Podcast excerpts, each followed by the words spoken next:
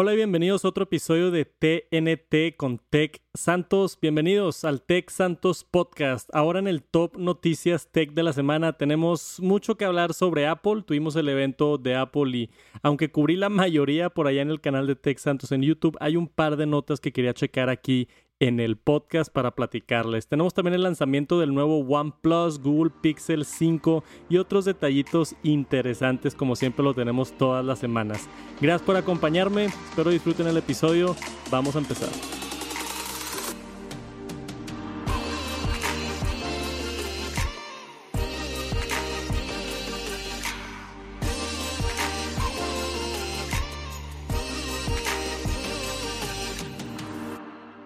Y primero que nada, la noticia yo creo que más grande en todo lo que llevo haciendo contenido en internet. No hay nadie que grita más que yo sobre Apple Pay en México. Tengo seis años esperando esto y no es broma, desde el 2014 que salió Apple Pay he estado esperando igual y el siguiente año México, igual y el siguiente año y así llevo seis años. Y todo este año 2020 han estado saliendo así como migajitas dándonos pistas sobre Apple Pay en México por allá de marzo. Tuvimos una información que surgió, luego se filtró que Banregio estaba haciendo pruebas de Apple Pay en México y después lo vimos en el código de iOS 14 y en el beta y muchísima, muchísima información. Me contactaron empleados de como tres bancos diferentes diciéndome que lo estaban trabajando en Apple Pay en México. Entonces sabía que ya iba a llegar. Iba a llegar en junio y no llegó, iba a llegar en julio y en agosto, ya estamos ahorita llegando a casi a noviembre. Pero esta información es la más importante de todas hasta ahorita porque se confirma de manera oficial, ya no es un rumor. Apple Pay viene a México porque Apple, apple.com actualizó su página ¿Y qué pasó en esa actualizada después del evento? Cambiaron varias cosas en la página y una de las cosas más importantes para mí al menos es que en apple.com diagonal MX ahora tenemos una página de Apple Pay, una que no existía antes. Y encontré este artículo aquí de Mac Rumors que dice Apple Pay landing page goes live.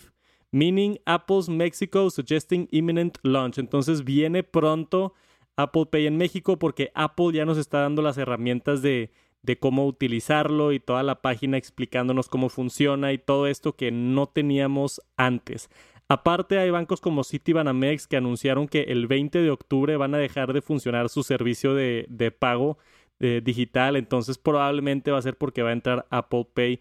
También ahí en el anuncio viene octubre 16 en la página, eso es un indicativo de que tal vez pueda llegar octubre 16. No sabemos, pero este es el primer pedazo de información oficial que tenemos de Apple Pay en México. Y si Apple actualizó la página web es porque viene muy pronto. Viene, yo, yo me esperaría en la siguiente actualización de iOS 14, si no es que en unas dos, máximo tres semanas, ya deberíamos de tener Apple Pay. Si no es que mañana lo activan. Depende de cuándo estén viendo este video, igual ya está completamente activado. Ahorita no funciona. De momento entré, traté de meter una tarjeta, no funciona. Me dice que todavía no está dado de altas los bancos en México. Entonces, falta muy poco. Muy, muy poco. Estoy ansioso por Apple Pay en México. Espérenlo ahora sí, muy, muy pronto. Como quiera, yo los estoy avisando por allá en Instagram o Twitter. Apple Pay en México, por fin.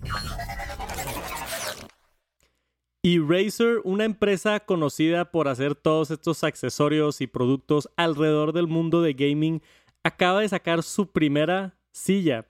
Se me hace interesante que una empresa que se dedique a hacer accesorios de gaming no tenía su primera silla para gaming, pero ya es una realidad. Cuesta 500 dólares a través de la página de Razer que es bastante competitivo el precio, considerando justamente aquí dice el de Logitech que acaban de sacar con Herman Miller, que es una empresa muy cara de, de muebles. 1500 dólares costaba esa silla, entonces 1500 dólares es lo que te cuesta una de las mejores sillas para, para, para todo el mundo de gaming o para no tener problemas en la espalda. Yo, de hecho, he estado viendo si ya conseguir una de estas sillas porque tengo mucho tiempo sentado. Pero 1500 dólares se me hace mucho. A lo contrario, 500 dólares de Razer se me hace un poquito más interesante, se me hace un poquito más accesible el precio y si es tan cómoda como dicen y si tiene el soporte de la espalda y todo esto, Dice aquí que, que el foam está muy bien hecho para un, una realidad 4D, así lo están poniendo, para poder mover donde descansas los brazos y todos los ajustes que típicamente vemos en una silla gamer. Por supuesto que está todo al estilo de Razer. Por acá se ve el logotipo de Razer con esto que parecen como las, las víboras de Razer, el color verde, por supuesto que está por toda la silla. Se ve bastante cómoda, se ve bastante bien, yo creo que es otra opción interesante y más empresas eh, le están entrando a esto de hacer sillas gamer, ¿no? Y, y por ejemplo, yo me acuerdo un, uno de mis primos que empezó a trabajar desde casa por la pandemia, me decía que le dolía mucho la espalda y que le dolía mucho la espalda, se acabó comprando una silla gamer. Entonces, en vez de ir a comprar una silla de oficina, se compró una silla gamer y eso le ha ayudado tremendamente con la espalda. Entonces, por algo están subiendo en popularidad y por algo vemos a empresas como Razer intentando sacar sus, sus propias sillas. Yo pronto voy a comprar una, no sé cuándo exactamente, porque la que tengo aquí ya tiene muchos, muchos años y me duele la espalda. Puede que sea esta de Razer, me voy a poner a investigar, pero por ahorita ahí está la nota.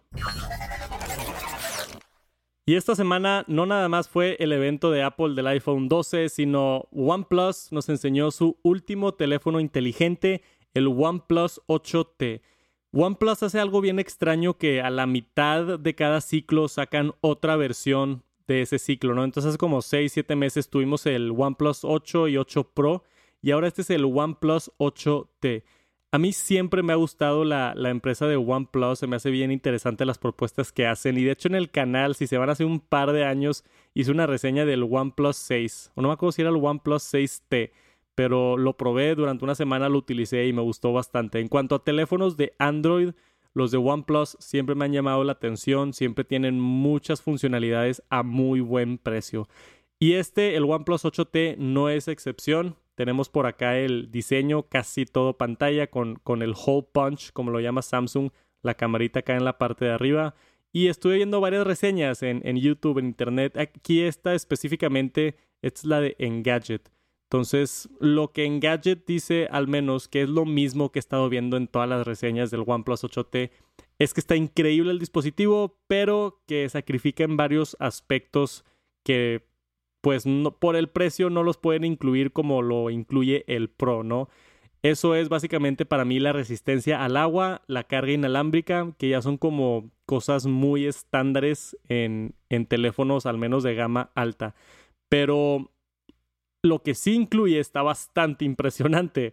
Esa pantalla de 120 Hz que ya tiene Samsung, que no pudo llegar al iPhone. 120 Hz en el dispositivo más económico, no más económico porque tienen todo lo de OnePlus Nord, pero más económico al menos que el 8 Pro. Este, aquí con el 8T. Se me hace increíble, ¿no? En Estados Unidos, al menos 12 GB de RAM, 256 GB de almacenamiento rápido UFS 3.1 por 750 dólares. Y lo pone justamente en medio, como dije, un poquito más económico que el 8 Pro, que está en 900 dólares, y un poquito más caro del 8 normal, que está en 700 dólares. El, el, OnePlus Nord es el que salió súper económico en 399 dólares, si no me equivoco, o 300 dólares. Y lo otro que me impresionó aquí del OnePlus es la carga rápida. No me acuerdo dónde viene exactamente. Aquí hay más fotografías. Si están viendo el video en YouTube de, los dispositivos de OnePlus, a mí se me hacen bastante atractivos. La pantalla, por supuesto, AMOLED 120 Hz, 6.55 pulgadas.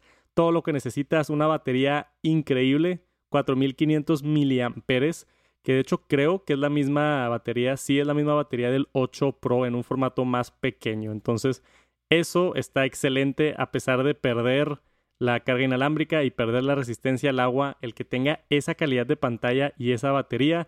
Y esto, que es lo que me impresiona a mí, el Warp Charge 65. Entonces, tiene carga rápida, rápida, rápida, ¿no? Lo que Apple llama carga rápida son 18 watts que ya lo subieron a 20 watts ahorita con el iPhone 12.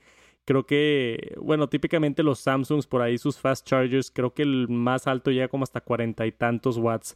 65 watts. Es una locura esto y dice que puede llegar desde 0 a 42% en 10 minutos. O sea, casi la mitad. Y en 40 minutos se carga todo el teléfono de 0 a 100. Está impresionante eso y yo creo que es algo que apreciarían muchísimo la gente de OnePlus. Entonces, este teléfono tiene Oxygen OS 11, que es como la versión que, utiliza OnePlus, que basado en Android 11, como lo hacen todos los años, que es una versión bastante light de Android. Lo que yo estuve usando el, el OnePlus 6 me gustó bastante. El otro aspecto que no tiene muy bueno son las cámaras. Entonces, de las reseñas que yo estuve viendo, no. Las cámaras como que dejaron un poquito más que desear, ¿no? Entonces, digo, por la parte de enfrente tienes esa de 16 megapíxeles de selfie, que a mí se me hace mucho para la selfie, pero está bien. Pero las importantes son las, las de atrás, que no están al grado que están en el 8 Pro y eh, decepcionaron, ¿no? Entonces, si eres una persona muy enfocada en fotografía, quizá el OnePlus 8T no sea para ti, pero todos los otros aspectos se me hacen muy increíbles, ¿no? Entonces, si no te importa la fotografía y te da igual la resistencia al agua y la carga inalámbrica, es un excelente, excelente, excelente teléfono. OnePlus a mí siempre me sorprende y siempre me interesa ver los lanzamientos y me pongo a ver todos los las reseñas. Me, me atrae mucho la empresa de OnePlus y lo volvieron a hacer con el 8T. Creo yo que va a ser un dispositivo muy popular si están buscando un Android. Apple anunció el HomePod Mini. Lo mencioné por allá en, en todos lados, básicamente, y en mi video de, de, el resumen del evento de Apple. Pero encontré este artículo de Mac Rumors señalando una tecnología que Apple como que no explicó muy bien en, en el evento, y esto es Thread Networking Technology, ¿no? De, de, bajo poder. E, esta es una cosa bien interesante que se ha estado viendo los últimos años para traer todo el ecosistema de Internet of Things, el IoT, y que todo se pueda conectar y jalar a un estilo de mesh, como lo están haciendo los nuevos mesh Wi-Fi, conexiones más seguras, conexiones más óptimas, más rápidas, más fuertes, ¿no?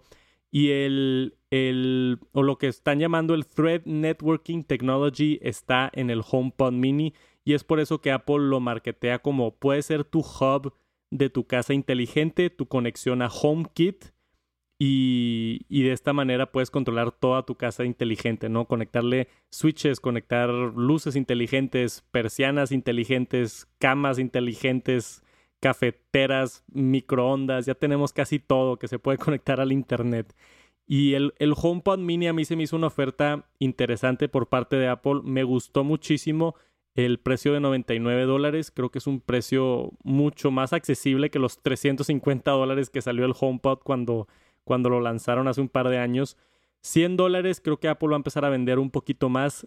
Tristemente no me encanta Siri, sigo prefiriendo Alexa. Yo tengo dispositivos Alexa aquí. Tengo el HomePad y tengo Alexa y me la paso más tiempo hablando con Alexa que con Siri. Entonces me hubiera gustado ver mejoras en Siri también, pero no sucedieron. Y hay algo bien interesante que, que me molesta, no sé si se identifican conmigo, pero se me hace bien cómodo el decir nada más Alexa no me gusta que tengo que decir oye Siri. El hecho de que tengo que decir dos palabras me da más flojera. Oye Siri todas las veces escucho un poquito más robótico que nada más decir Alexa. Entonces, eso es ya nomás yo quejándome de, de, de Siri, pero la tecnología en HomePod Mini está impresionante y conociendo lo que hizo Apple con las bocinas y los micrófonos en el HomePod, seguramente el HomePod Mini también va a tener un sonido increíble, micrófonos increíbles y esta tecnología nueva de Network Thread Technology este, va a ayudar mucho con todo lo de casa inteligente, pero lo sigue limitando Siri, tristemente. Ya lo teníamos anunciado, pero por fin fue el lanzamiento del Google Pixel 5, que se estuvo atrasando y atrasando y atrasando. Y ya lo tenemos, al igual que el OnePlus, tengo aquí una reseña de Engadget. A mí me gustan mucho las reseñas escritas de Engadget. Los videos de YouTube no tanto, prefiero ver eh, otros YouTubers, pero en cuanto a reseñas escritas, Engadget es de las, que, de las que más me gusta. Aquí está el diseño del Google Pixel 5, bien bonito. Me gusta que están todas las orillas uniformes. Se ve casi, si le tapas la pantalla del Home Punch, del Hole Punch, se ve casi como un iPhone. Me gusta mucho, mucho, mucho, mucho el diseño del, del... Qué bueno que nos movimos de esas, esos noches asquerosos que tenían los pixels pasados. Desafortunadamente, hablé muy bien del OnePlus hace rato ahorita en el podcast, pero el Google Pixel 5, todas las reseñas que estuve viendo están 50-50. Hay gente que le gusta mucho, gente que dice que hay mucha competencia, que es verdad. Y el aspecto que hace lo más importante los Pixels en años anteriores era la cámara. Y de todo lo que estuve viendo, la cámara se quedó muy similar a la cámara del año pasado.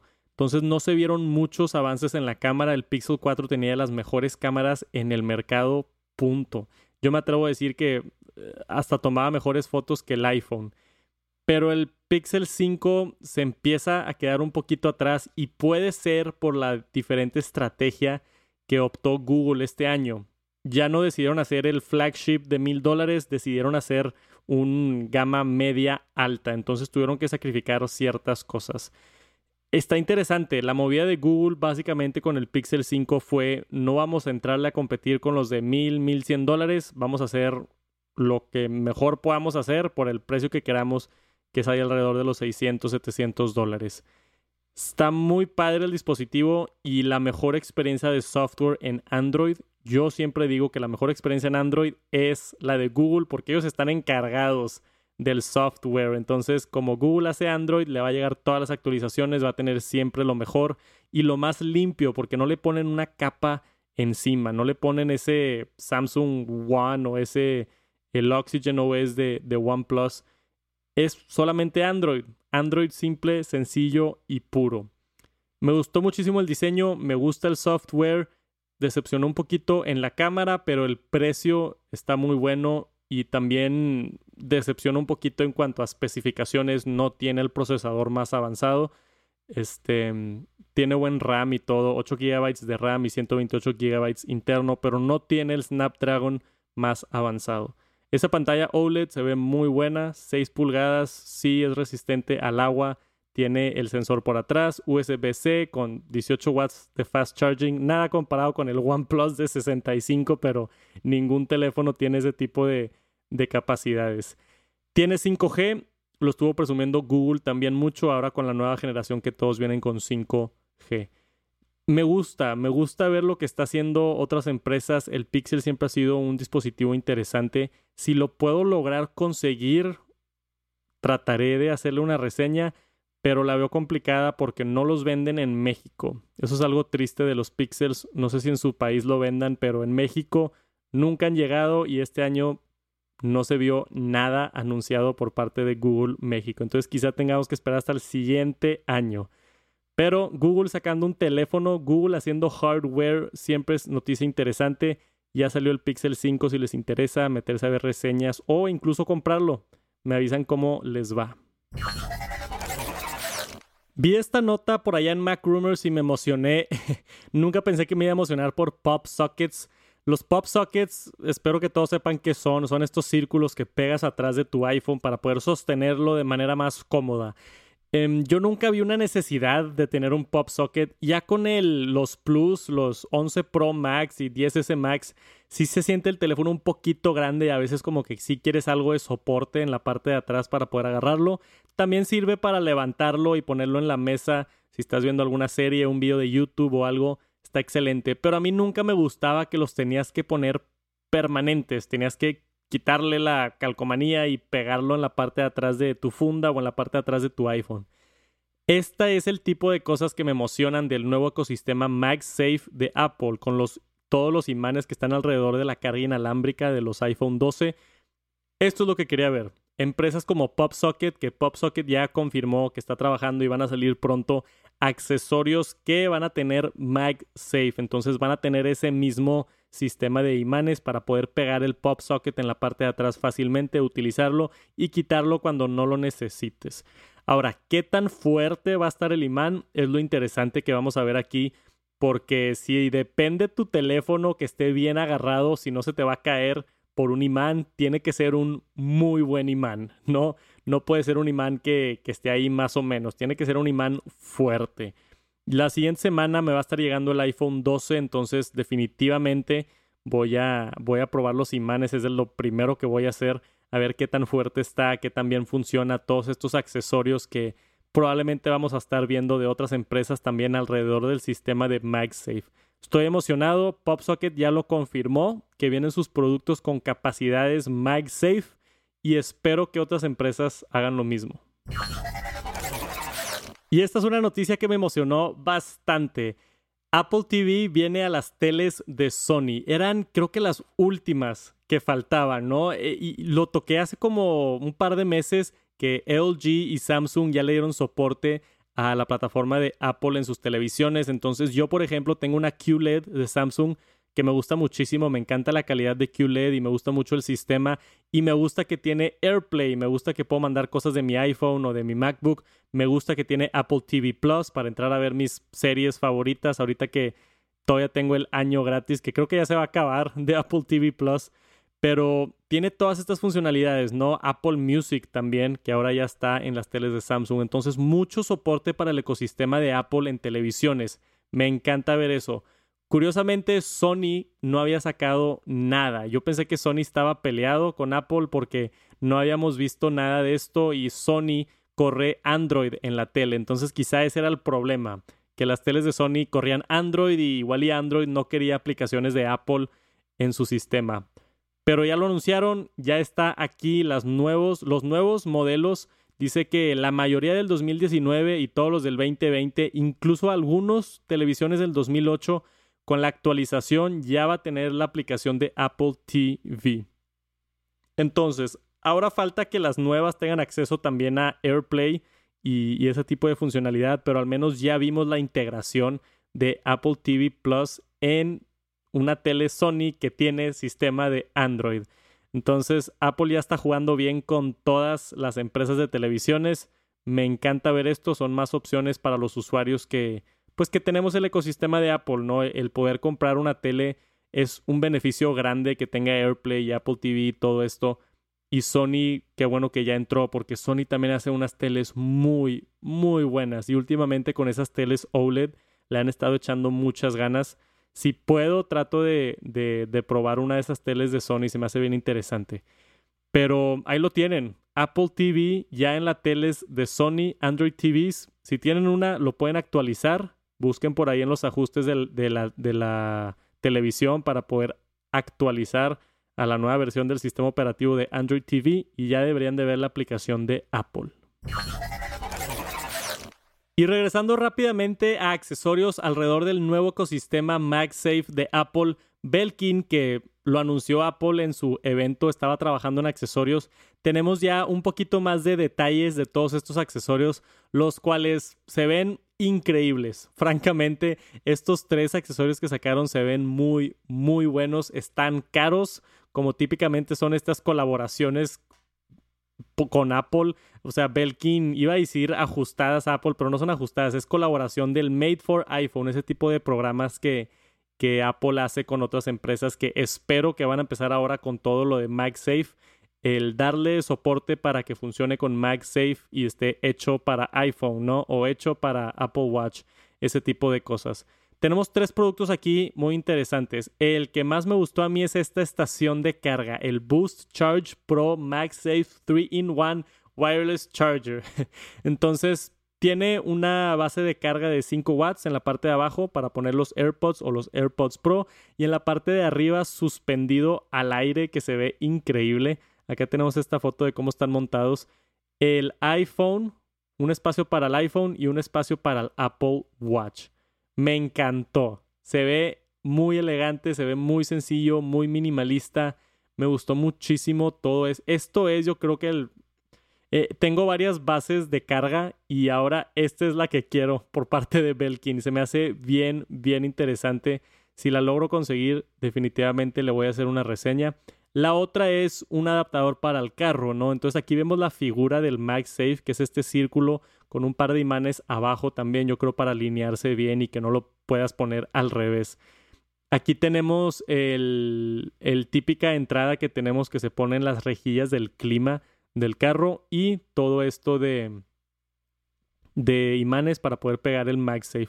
Cuesta 40 dólares, entonces no está tan caro como, no dije cuánto costaba el otro. La, base de carga esta de que el 3-in-1 que tiene AirPods, Apple Watch y iPhone cuesta 150 dólares. Entonces está caro, pero todas las bases de cargas que veo así que cargan como tres dispositivos de calidad al menos son de son más o menos de ese calibre 150 dólares entonces está caro pero se me hace justo para lo que es no anunciaron también sus, sus cristales a pesar de que el iPhone 12 supuestamente tiene lo de cerámica el ceramic shield que es cuatro veces más resistente a caídas Belkin también está sacando sus productos por si quieres agregarle más protección a tu iPhone 12.